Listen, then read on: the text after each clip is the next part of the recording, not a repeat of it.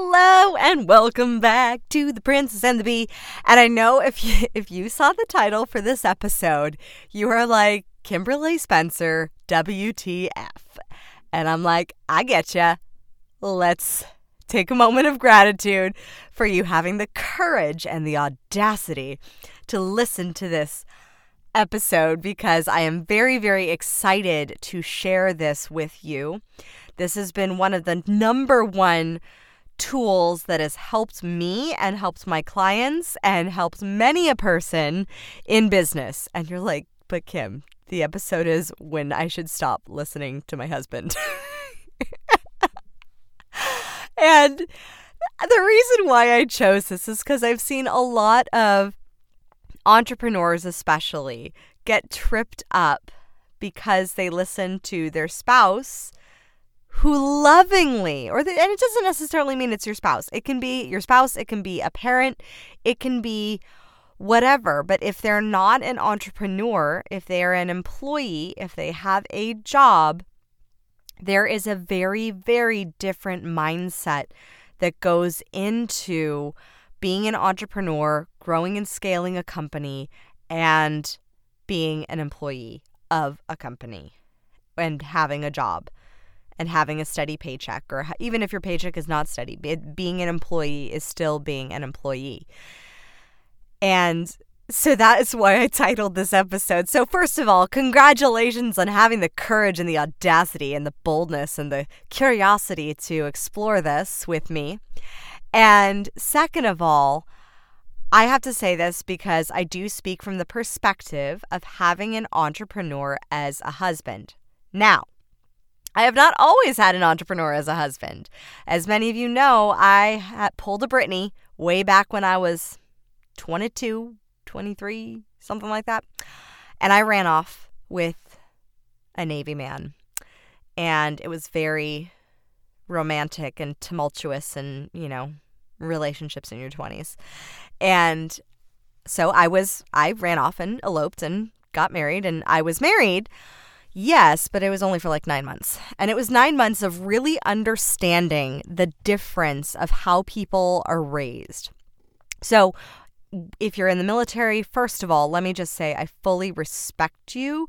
I fully admire you for your service, and I thank you for the service that you have given to your country. Like, you guys are rock stars. Most of my family on my dad's side is military, um, which made me think, oh, this is like really intriguing um, because I have always I my parents are entrepreneurs. I have grown up with entrepreneurs and I never really saw a different perspective of the perspective of a job, of the different perceptions of doing what it takes. Like a lot of times and and this was something that I'm very grateful to my first marriage for showing me the difference because it was a, a societal wake up call for myself because it's a problem that I've seen that has impeded many entrepreneurs from going to the next level because they're taking advice from somebody who has not done or is not doing what they want to do.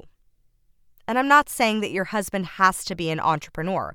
I'm just saying watch the advice that you accept for your business. Because when I was 22 and in my first marriage, I was doing both freelance writing, which is, as you know, um, it's freelance. And so it's not a steady paycheck. I have never had a steady, I had, okay, fine. Scratch that. For two months, I worked as an employee in a smoothie shop and I hated it. Like, hated it. Not to say that being an employee in a smoothie shop is any sort of bad or good or thing. It's just, it wasn't for me. I dreamed bigger dreams than picking at ice and filling people's smoothies all day. I did get to meet some very lovely people. I met Glen Ballard, which was really cool. Um, at the same time, like, I have never operated with getting a steady paycheck. I have never had that. Like, even when I was an employee back in 2015 for um, for a company, I was technically an employee. I still didn't have a set amount of hours that I quote unquote had to work. Like I wasn't didn't have a six hour work day or eight hour work day. Um, I wouldn't if I didn't have clients, I wasn't getting paid. So there is there is that and that is the the thing that comes with being an employee. I know with some service-based entrepreneurs that you can like massage therapists you can go work in a place and they may you may or may not get paid for those hours that you don't have clients if you are there depending upon the work situation. Starbucks with a broken straw. Uh, if you heard that slurp, I'm not getting a little slurpy. But it was a wake up call in my first marriage of recognizing not everybody thinks in the way that I do. Like I have grown up in in a background of watching my parents go from broke as a joke, like could not afford like my clothes were all Kmart to owning and operating a multi-million dollar business and doing that with my dad being an addict the whole time.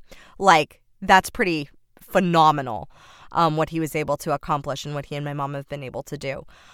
At the same time, um, I watched the hustle. I watched how they would go out, and if there was no work coming in, like we weren't going to the smokehouse for brunch. Like, if they had a slow week, we weren't going out to nice restaurants. Like, if they had a like, if and and that was that was my whole childhood growing up. So I saw the value of doing the work. I saw the value of the hustle. I saw the value. I saw my my mom to this day. She's still thrives on being busy. She thrives on, and now I'm not saying that busy is always being effective, but she still thrives in doing the work because it's that it's that entrepreneur go get 'em.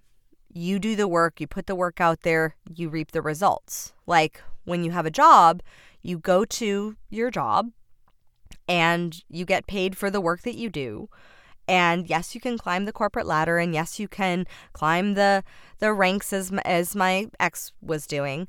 Um, but it's still a job. And when the work is over, when the job is done, more than likely the job is done. Like you're not taking it home with you. Well, it was very interesting in that relationship where he would see me. Um, we never lived together, but we're and for various reasons because I married him right before he deployed. So we never lived together. And then by the time he came back, I was like, no, this is not going to work out. But we were together for about nine months. And so when we were dating, even, he was surprised um, that I would still be working. Like I would still be answering emails. I would still be going at 10 o'clock at night to drop off a, a draft of a screenplay that I had just written to my producers. Like, I would, he was surprised that I would be, you know, replying to my clients text to like to book the next day and like i ne- didn't necessarily if a client canceled like i had a 6 a.m opening i would try to fill that so it was he saw he and it was such an interesting perspective for me because I had never seen anyone not see the the the hustle. Because as much as you can do I'm not about busy hustle I'm not about um doing the the the nonsense work but the needle moving work the stuff that financially moves you forward the stuff that's also not only financially but purpose fueled work, the stuff that leads you more in the direction of your purpose, like that stuff, those are the needle moving things. And those are the things, those are, those are, are the things that there is hustle, there is discipline. It's not necessarily hustle all the time, all day, all night, da da da da, gotta get, you know, make my money. Like it is aligned hustle. It is full alignment in saying this is a goal that I'm going for. It means so much to me to to to go for this and to serve in this way and to help like i want to fill that 6 a.m spot. I want to fill that last coaching uh, spot that i have. I want to fill that program. I want to respond to these people because i know that i'm being of service to them. I want to put that screenplay out into the world because i want that story to be of service to the people who watch it. Like it is coming from that place of alignment and hustle. But if you're married to somebody or if you are come from a family who are traditional employees, that is not necessarily the mindset that they're operating in. That is not necessarily the the mindset that they are shifting. And so when you talk about scaling, when you talk about growing your business, I highly recommend you find people that are doing the thing that you want to be doing. That is why I have mentors. That is why I have friendships and masterminds with other people who are doing the same thing. Like I don't talk like I, I have friends who are not entrepreneurs. I don't talk about business with them because they don't come from that place of experiential advice. And I will take somebody's experience over their book knowledge any day. Because when you've been in the trenches, when you understand what it's like, it's the experience. You can conceptualize about growing a business, you can conceptualize about um, business theory and entrepreneurship theory, and you can talk about it all day long. But unless you're doing the work and putting into practice and have that experiential learning, then is that a person that you should talk to? It's like it's it's it's the same as if you were married and you're going to your single girlfriends for advice on how to how to improve your marriage. Like if they aren't in relationships, it's silly. Like we wouldn't do that with our girlfriends. Like you don't go to your to to somebody who doesn't have children and then say, "Oh my gosh, give me your best parenting advice." They'll give you the advice that they maybe learned or saw from their parents, but that's not necessarily them being in the trenches of knowing what it's like to wake up at 4 a.m. with a with a screaming baby who just cannot go to sleep for another two hours, and it doesn't come from having the experience of having to leave your home for a for a quick meeting and have your child scream for you right before you leave and the heartstrings of what that takes to be able to say this meeting right now is more important than this than these needs at this moment. Now obviously if my child was hurting in some way, but he was just hurting on an emotional level. But so often it's we do the we do a different dance when it comes to our own businesses where we look to other people. And this is the number one thing that I see solopreneurs get tripped up on is they look to they get advice from their mom or their or their spouse or their brother or sister or their best friend on how to run a business when their mom or their their spouse or their best friend is not running a business where they're not going after and uh, where they're not building the systems where they're not organizing a team where they're not um where they're not scaling where they're not doing that ex- that work, that experiential work. So the thing is, the thing that I ask you is who are you seeking advice from? Who are you seeking counsel from? Like I seek counsel from my mom because she's a mompreneur. Like I have grown up with a mompreneur. Like I seek counsel from my coach because my coach is an entrepreneur. I seek counsel from people who are uh, who are in the the entrepreneurial hustle, eh, who are in the the entrepreneur game because they're in the same game. And ideally, I seek it from people that are doing better than me because I want to get to where they are. Look at who you are seeking counsel from. Like my husband is also an entrepreneur, my, my forever husband, Spike. He is an entrepreneur. I seek counsel from him. He sees me day in and day out in my business, and I see him day in and day out in his businesses.